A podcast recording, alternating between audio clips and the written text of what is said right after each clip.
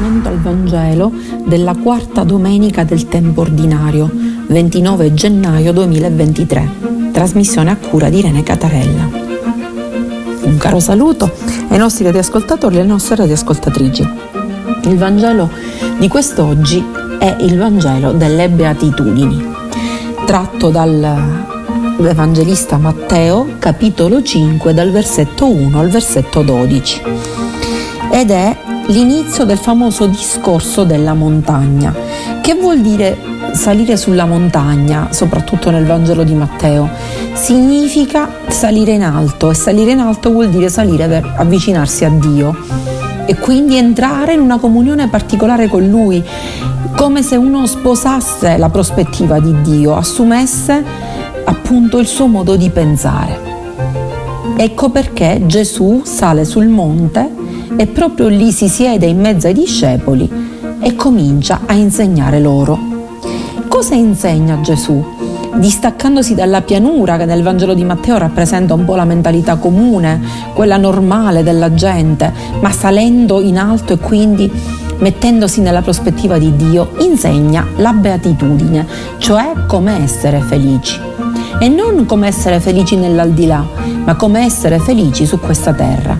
Il termine beatitudine non è un'invenzione biblica, già esisteva, esisteva già nel mondo greco-latino e, e quindi già con la, l'accezione di dire eh, felice, essere pienamente felici. Vediamo che tipo di beatitudine propone Gesù, ma prima di fare questo leggiamo appunto il passo citato dal Vangelo secondo Matteo. Vedendo le folle, Gesù salì sul monte, si pose a sedere e si avvicinarono a lui i suoi discepoli. Si mise a parlare e insegnava loro dicendo, Beati i poveri spirito, perché di essi è il regno dei cieli.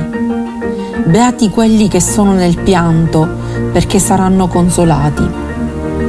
Beati i miti, perché avranno in eredità la terra. Beati quelli che hanno fame e sete della giustizia, perché saranno saziati. Beati i misericordiosi, perché troveranno misericordia.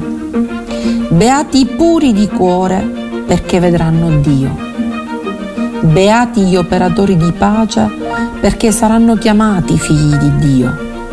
Beati i perseguitati per la giustizia, perché di essi è il regno dei cieli. Beati voi, quando vi insulteranno, vi perseguiteranno e mentendo diranno ogni sorta di male contro di voi per causa mia. Rallegratevi ed esultate, perché grande è la vostra ricompensa nei cieli. Parola del Signore. Ecco quindi che Gesù insegna come essere felici. La prima cosa che dice è beati chi è che è felice? Coloro i quali sono poveri in spirito perché di essi il regno dei cieli. E adesso non parla dell'aldilà, parla di adesso. Coloro i quali sono poveri in spirito chi rappresentano? Non è la persona che mendica, il mendicante, il poveraccio, no. Il povero spirito è colui il quale ha dei talenti, possiede e può anche possedere delle cose, ma questi talenti e queste cose le mette al servizio degli altri. E mettendoli al servizio degli altri si ritroverà alla, alla fine della sua vita come Gesù, cioè che non, non possiede più niente, perché? Perché ha donato tutto quello che aveva perché noi siamo amministratori dei beni materiali e quindi quello che abbiamo lo dobbiamo mettere a servizio degli altri e anche amministratori dei nostri talenti che li abbiamo per farli fruttare e per metterli a servizio degli altri. Quindi i poveri spirito sono proprio questi. Di essere regno dei cieli, cioè parteciperanno a quello che adesso è il mondo nuovo che Gesù sta portando avanti, cioè un mondo basato sull'amore. Beati quelli che sono nel pianto. Chi sono? Gli afflitti, come si suol dire. Gli afflitti sono coloro i quali saranno consolati. Non si parla solo di quelli che soffrono letteralmente, nel senso letterale del termine, nell'anima, nello spirito e quindi anche nel corpo. No, non si parla solo di quelli, ma si parla anche di coloro i quali partecipano a quelle che sono le sofferenze del mondo. Non si tratta quindi solo di una sofferenza personale, ma si tratta anche di una sofferenza del mondo. Se noi vediamo che ci sono guerre, non possiamo restare indifferenti. Se vediamo che ci sono persone trattate ingiustamente, non possiamo restare indifferenti. E si piange per questo, ci si addolora per questo e si cerca di fare qualcosa per questo nel proprio, anche nel proprio piccolo. Ecco, se uno fa così sarà consolato, avrà come alleato Dio.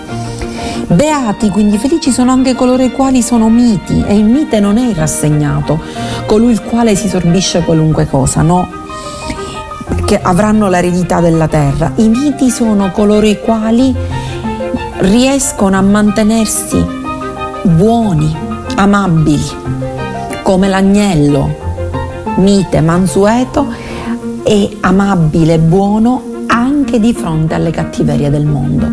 Non si fanno trasmutare da queste cattiverie, non si fanno cambiare, non diventano acidi, aridi, non diventano cattivi loro stessi, ma mantengono dentro di loro questa amabilità, questa capacità di amare. E loro avranno l'eredità della terra, cioè saranno partecipi vittoriosi già su questa terra, saranno veramente i vittoriosi, i veri eredi di Dio su questa terra. Beati quelli che hanno fame e sete della giustizia perché saranno saziati. Non si tratta solo di coloro i quali vogliono giustizia. Assolutamente non si tratta solo di questo, ma si tratta anche di coloro i quali non restano indifferenti quando vedono che qualcosa non è giusta, ma appunto hanno fame, vogliono che ci sia, per tutti ci sia la capacità di stare bene. Perché la giustizia di Dio, perché per Dio ricordiamoci che il peccato è azza, che vuol dire sbagliare direzione, sbagliare colpo, sbagliare il centro, il bersaglio. Il peccatore è colui il quale è ignorante, nel senso che ignora qual è il bersaglio e lo sbaglia e sta male lui. La giustizia di Dio è riportare sulla giusta via, cioè riportare le persone, non castigarle, ma riportarle laddove possono avere una vita vera, profonda, degna di essere vissuta, anche se sbagliano. E quindi quando noi vediamo questo, noi abbiamo, vediamo le ingiustizie, vorremmo saziare queste ingiustizie, dobbiamo contribuire a fare in modo che questa gente ritorni sulla retta via e ovviamente dobbiamo contribuire a eliminarle le, le ingiustizie. I misericordiosi chi sono? La misericordia e la giustizia vanno di pari passo perché Dio è un giudice misericordioso, sembra una contraddizione ma non lo è, nel senso che giudice che vuole riportare sulla retta via, ma è misericordioso perché la misericordia è esed, cioè l'amore incondizionato. Dio è amore e solo amore. Non si scaglia contro la persona, mai proprio per questo perché l'ama e non è che se uno sbaglia non ama più quella persona, assolutamente. I misericordiosi sono coloro i quali riescono a fare tre cose nella loro vita. Uno, riescono a attenzionare i bisogni dell'altro senza che l'altro glielo dica, perché sono attenti. Due, sono compassionevoli, splanchezzo mai, vuol dire si mettono nei panni degli altri, sentono proprio quello che gli altri provano a tutti gli effetti. Questo moto delle viscere, no? di, di condividere quello che l'altro eh, prova. Terza cosa, agiscono per fare in modo che l'altro stia bene. La misericordia è questo e riceveranno misericordia in questo caso. Poi ci sono i puri di cuore. Puri di cuore, il cuore per i semiti era la sede non solo dei sentimenti, ma soprattutto della capacità di scelta. Il puro di cuore è quello il quale fare giuste scelte, sceglie quindi di amare ed è il puro di cuore con il quale ha, fa, ehm, diciamo, sceglie in diretta sintonia con Dio. Tant'è vero che sono coloro i quali vedranno Dio perché lo vedono, perché sono in diretta sintonia con Lui. Non sono offuscati o macchiati da malizia, da cattiveria, da egoismi, no hanno questa capacità di scegliere il bene e quindi sono in diretta sintonia con Dio. Per questo sono puri di cuore sono beati, saranno felici per questo. Gli operatori di pace sono felici. La parola è Eirenopoioi. Eirenopoioi è formato da Eirene, Irene appunto che vuol dire in greco pace, e Poioi che vuol dire fare. Ed è lo shalom, insomma, ebraico vuol dire coloro i quali portano la pace, che non vuol dire soltanto assenza di guerra, ma portare la pace significa anche essere capaci di creare benessere per tutti e quindi far vivere in pace e in serenità tutti, senza grosse problematiche, senza disperazione. Loro, proprio gli operatori di pace, saranno chiamati figli di Dio, perché quando uno opera la pace è veramente figlio di Dio, perché il figlio testimonia quello che il padre rappresenta quello e rappresentano appunto quello che è Dio, che è amore, solo amore, vuole pace e benessere per tutti. I grandi imperatori romani si fregiavano di questo titolo, erenopoioi, cioè volevano, erano costruttori di pace poi i perseguitati per la giustizia, perché di esse è il regno dei cieli. Chi sono i perseguitati per la giustizia? Sono coloro i quali appunto promuovono un mondo giusto, un mondo in cui c'è pace, fratellanza, sorellanza, amore. Ed è chiaro che vengono contrastati da quelli che invece hanno una mentalità di soprusi, di egoismi, di violenze e vengono perseguitati per questo. Non, non dimentichiamo che Gesù Cristo ha sempre promosso l'amore ed è finito sulla croce.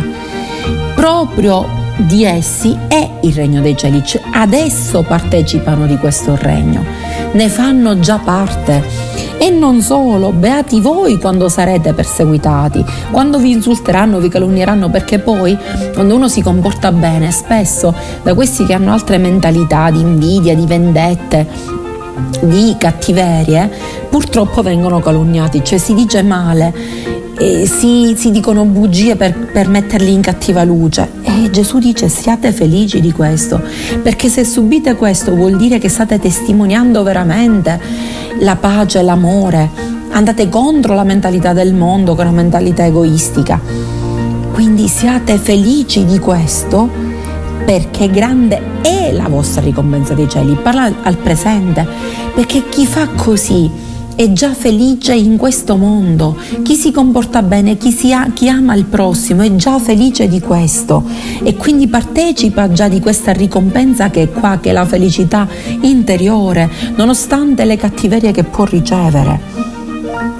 Ecco che Gesù ci dice cosa vuol dire essere felici vuol dire aiutare gli altri, vuol dire spogliarsi di quello che uno ha per darlo agli altri e quindi compartecipare con gli altri delle sofferenze, portare amore e portare giustizia nel senso divina del, del termine, costruire pace e portare la giustizia nonostante tutto, questa giustizia misericordiosa di Dio, nonostante possiamo ottenere dei contrasti, possiamo scontrarci con la mentalità del mondo. Ecco che Gesù ci indica la strada per essere felici. Ci dice che può essere anche non facile per i contrasti che possiamo creare con chi invece ha servito all'invidia alla cattiveria, ma non importa. Questo, il fare bene, l'amare l'altro e gli altri ci renderà felici. Con questa consapevolezza del cuore vi auguro una buona domenica e vi do appuntamento alla prossima trasmissione. Un caro saluto da